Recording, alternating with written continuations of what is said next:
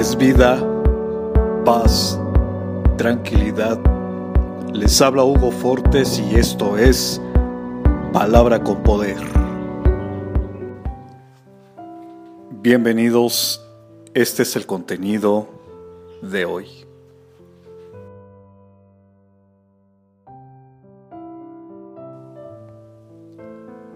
Dios es mi refugio.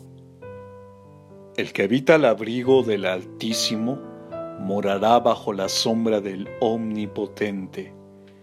Diré yo a Jehová, esperanza mía y castillo mío, mi Dios en quien confiaré. Él te librará del lazo del cazador, de la peste destructora, de sus plumas te cubrirá, y debajo de sus alas estará seguro. Escudo y adarga es su verdad. Salmos capítulo 91 versos 1, 2, 3 y 4.